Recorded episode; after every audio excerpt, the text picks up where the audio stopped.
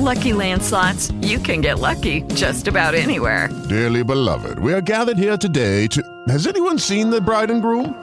Sorry, sorry, we're here. We were getting lucky in the limo and we lost track of time. No, Lucky Land Casino, with cash prizes that add up quicker than a guest registry. In that case, I pronounce you lucky. Play for free at LuckyLandSlots.com. Daily bonuses are waiting. No purchase necessary. Void were prohibited by law. 18 plus. Terms and conditions apply. See website for details. È in controtendenza con quello che la Mercedes ci ha fatto vedere gli anni precedenti. Però ribadiamo, qui siamo davanti a un contesto diverso.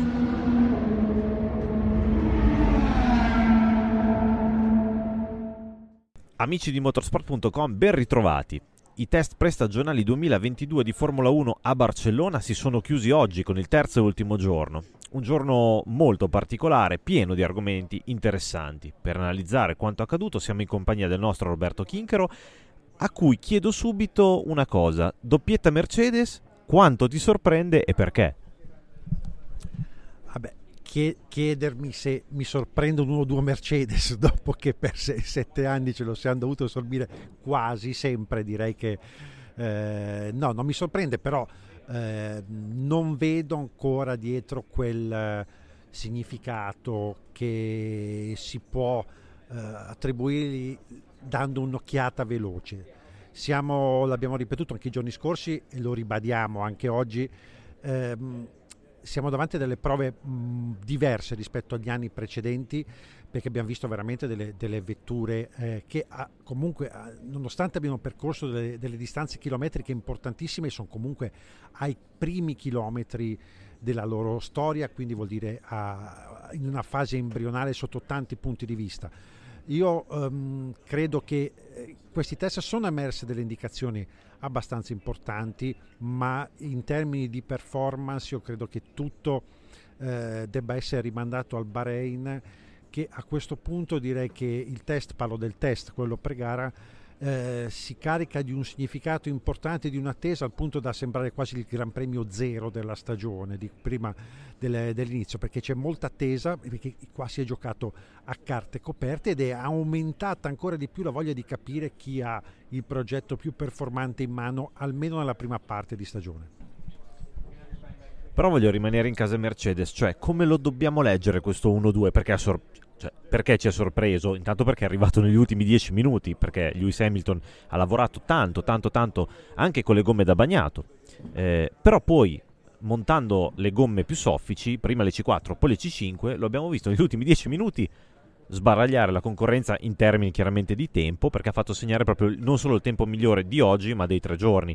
E farlo negli ultimi 10 minuti ha sorpreso tutti ha sorpreso perché non è da Mercedes e negli anni precedenti ricordo che eh, Mercedes aveva concluso anche delle doppie sessioni di test qui a Montmelò di quattro giorni, quindi parliamo di otto giorni di prove, senza mai montare le, le mescole morbide. Eh, ed era una prova di forza perché eh, faceva capire noi non ci preoccupiamo della performance, siamo coscienti del lavoro che stiamo facendo e quando le, le, gomme morbide le metteremo al primo weekend di gara quando sarà il momento di andare in qualifica come poi in effetti facevano. Quindi ha sorpreso un po' perché è in controtendenza con quello che la Mercedes ci ha fatto vedere gli anni precedenti. Però ribadiamo qui siamo davanti a un contesto diverso siamo davanti a, a un progetto eh, i tecnici lo, spiegano un po' diversamente abbiamo un database da riempire che lo so che è strano perché parliamo di motorsport, parliamo di... però visto dal loro punto di vista l'obiettivo di queste prove era portare a casa il maggior numero di dati che poi nei giorni prossimi saranno inseriti nei simulatori per cercare la famosa correlazione, cioè la verifica che quello che viene fatto sul simulatore corrisponde poi a quello che i piloti fanno in pista. Questo è un vantaggio enorme in vista del proseguimento della stagione, non solo per cercare di trovare il miglior setup della vettura alla vigilia del weekend di gara, ma anche per lo sviluppo, perché ormai lo, il simulatore era nato come uno strumento, qui faccio una piccola divagazione, ma come uno strumento per aiutare i piloti, però nel tempo si è evoluto diventando uno strumento che aiuta molto anche gli ingegneri nello sviluppare quelle che l'hanno posto. Siccome lo sviluppo quest'anno sarà fondamentale più che mai per gli equilibri tecnici nel mondiale, eh, la raccolta dei dati in questi tre giorni era importante. Quindi l'obiettivo era macinare i chilometri per verificare l'affidabilità innanzitutto di base delle vetture e allo stesso tempo per immagazzinare questa enorme mole di dati che si portano a casa nei loro hard disk, forse li avranno già trasmessi, perché io poi parlo magari un po' arcaico, li avranno già trasmessi forse in tempo reale nelle loro sedi e che saranno poi oggetto di grande attenzione da chi lavora in sede. Hai detto una cosa molto bella che è gli ingegneri devono riempire i database. Bene, dici che i 136 giri immagazzinati fatti oggi dalla Ferrari e i 439 in tre giorni, sempre fatti dalla Ferrari, siano abbastanza. È un dato clamoroso a mio avviso, Roby. Allora, noi siamo, siamo un po' furbetti, quando ci manca la classifica, eh, una classifica che rispecchia, perché effettivamente la classifica dei tempi non possiamo certo dire che rispecchi i valori in campo, eh, ci si inventa un po' di tutto per cercare di capire chi è più contento. No, allora Oggi abbiamo attivato il sorrisometro, siamo andati a vedere eh, chi era un po' più contento nelle espressioni, dando per scontato che in questo eh, è impossibile scardinare Mattia Binotto io credo che la Ferrari sia andata molto bene. Eh, I McLaren invece sono meno abili a nascondere quelle che sono loro, eh, il loro stato d'animo, quindi McLaren sicuramente è andata bene, ha soddisfatto quelle che erano le aspettative dei tecnici, su questo abbiamo pochi dubbi.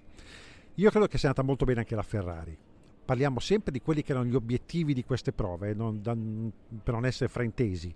Non è, qui non si cercava la performance, qui si cercava di far chilometri, di mettere eh, um, alla prova la vettura e il progetto di base. I Ferrari sono molto contenti perché hanno percorso veramente tanta strada, sono più di 2000 km, 2050 km da un veloce calcolo. Eh, questo probabilmente è andato fin, anche oltre le loro aspettative.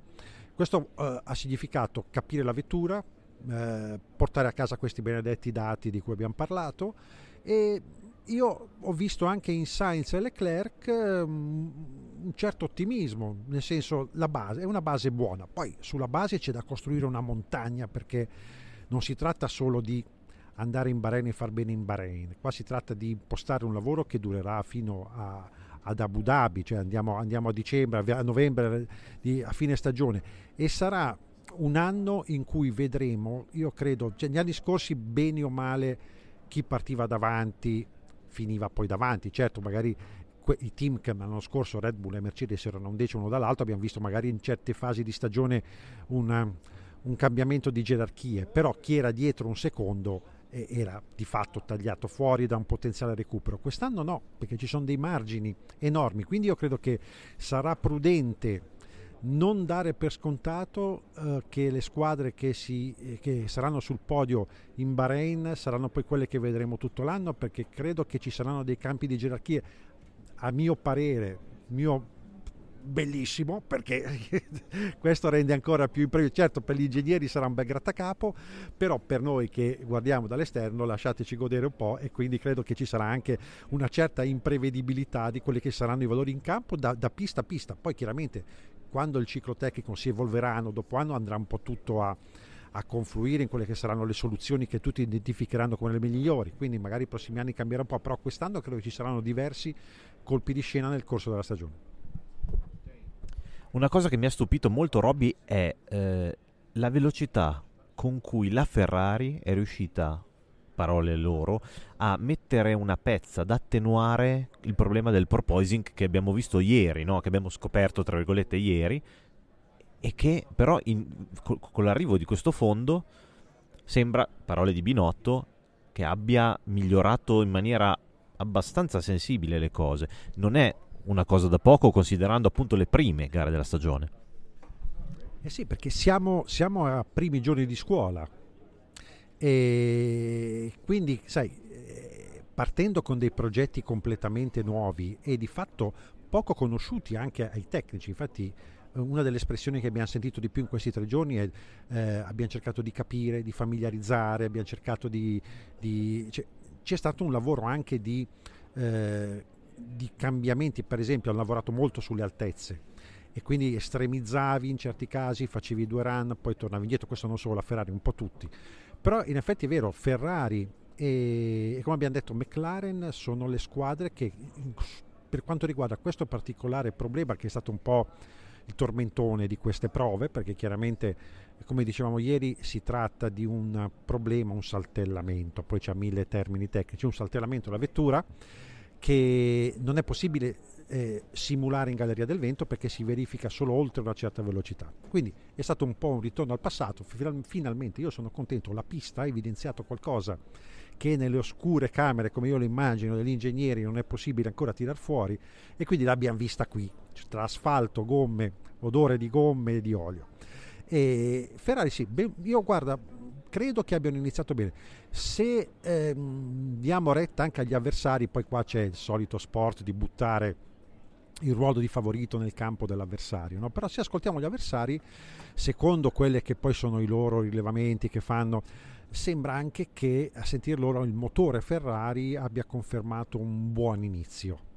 Eh, tutto dipende con le pinze, però siccome d'altra parte, per esempio, faccio un esempio, nel caso di Alpine, eh, le indicazioni che ci sono eh, non sono positive, dobbiamo anche dire d'altra parte che quelle che hanno fatto vedere Ferrari e ripeto McLaren eh, sono invece positive. Poi la, la Mercedes è emersa più oggi nella terza giornata e la Red Bull un po' più sorniona. Forse ho anticipato una tua domanda, eh, non mi uccidere, però vedi anche lì Max Verstappen mi è sembrato a fine test lui poi taglia sempre molto corto ha detto sì, tempi, sui tempi qui non, tempi ne, ci vediamo in Bahrain. Praticamente ha rimandato tutto al Bahrain per quanto riguarda poi la performance della vettura. Sì, abbiamo, sì, mi hai anticipato la domanda però possiamo proseguirla nel senso che è vero per quanto riguarda i tempi la Red Bull senza dubbio sorniona però l'abbiamo vista a parte quel problemino che ha avuto ieri eh, al cambio una macchina che ha fatto tanti chilometri rispetto al solito. Se ci ricordiamo gli, i test degli ultimi dieci anni, la Red Bull non ha mai dato al primo test la sensazione di essere già una macchina pronta per fare tanti chilometri. Questa volta invece, come entrata in pista, ha iniziato a fare chilometri, chilometri, chilometri, chilometri. Cioè, fondamentalmente eh, è stata forse quella una delle grandi sorprese di questi tre giorni sì, per tanti e differenti motivi in passato la Red Bull non aveva sfruttato sempre nel modo migliore quelle che erano le ore di, a disposizione per le prove.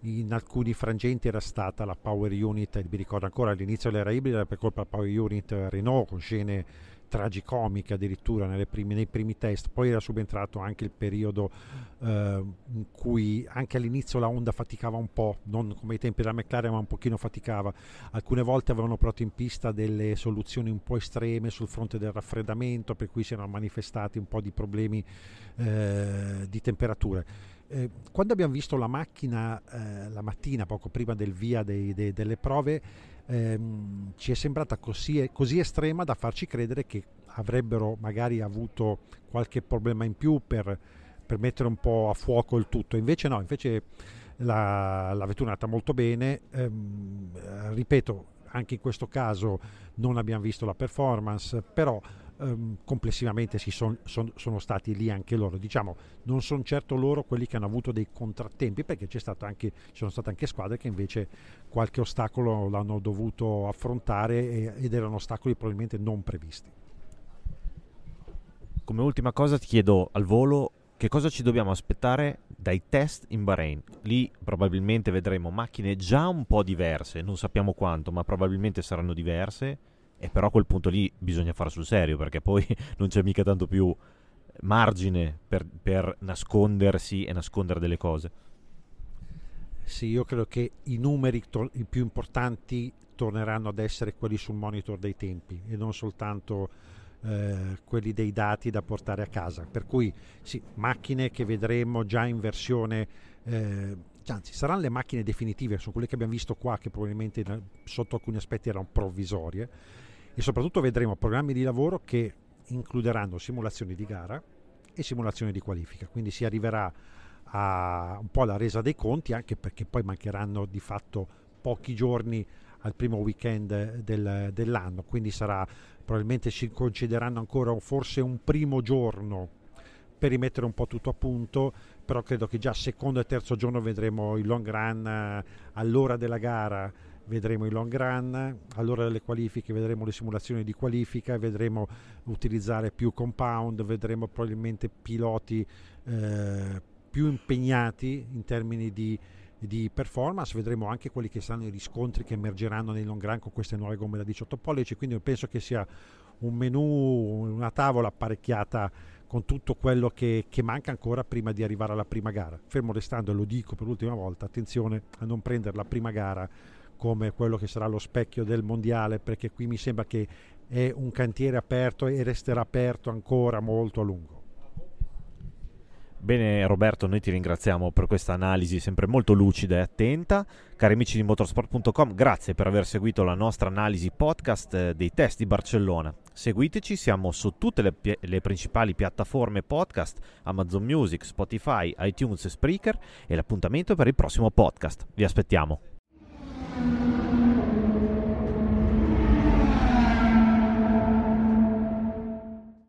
With Lucky Land slots, you can get lucky just about anywhere. Dearly beloved, we are gathered here today to. Has anyone seen the bride and groom? Sorry, sorry, we're here. We were getting lucky in the limo and we lost track of time. No, Lucky Land Casino, with cash prizes that add up quicker than a guest registry. In that case, I pronounce you lucky. Play for free at LuckyLandSlots.com. Daily bonuses are waiting. No purchase necessary. Void where prohibited by law. 18 plus. Terms and conditions apply. See website for details.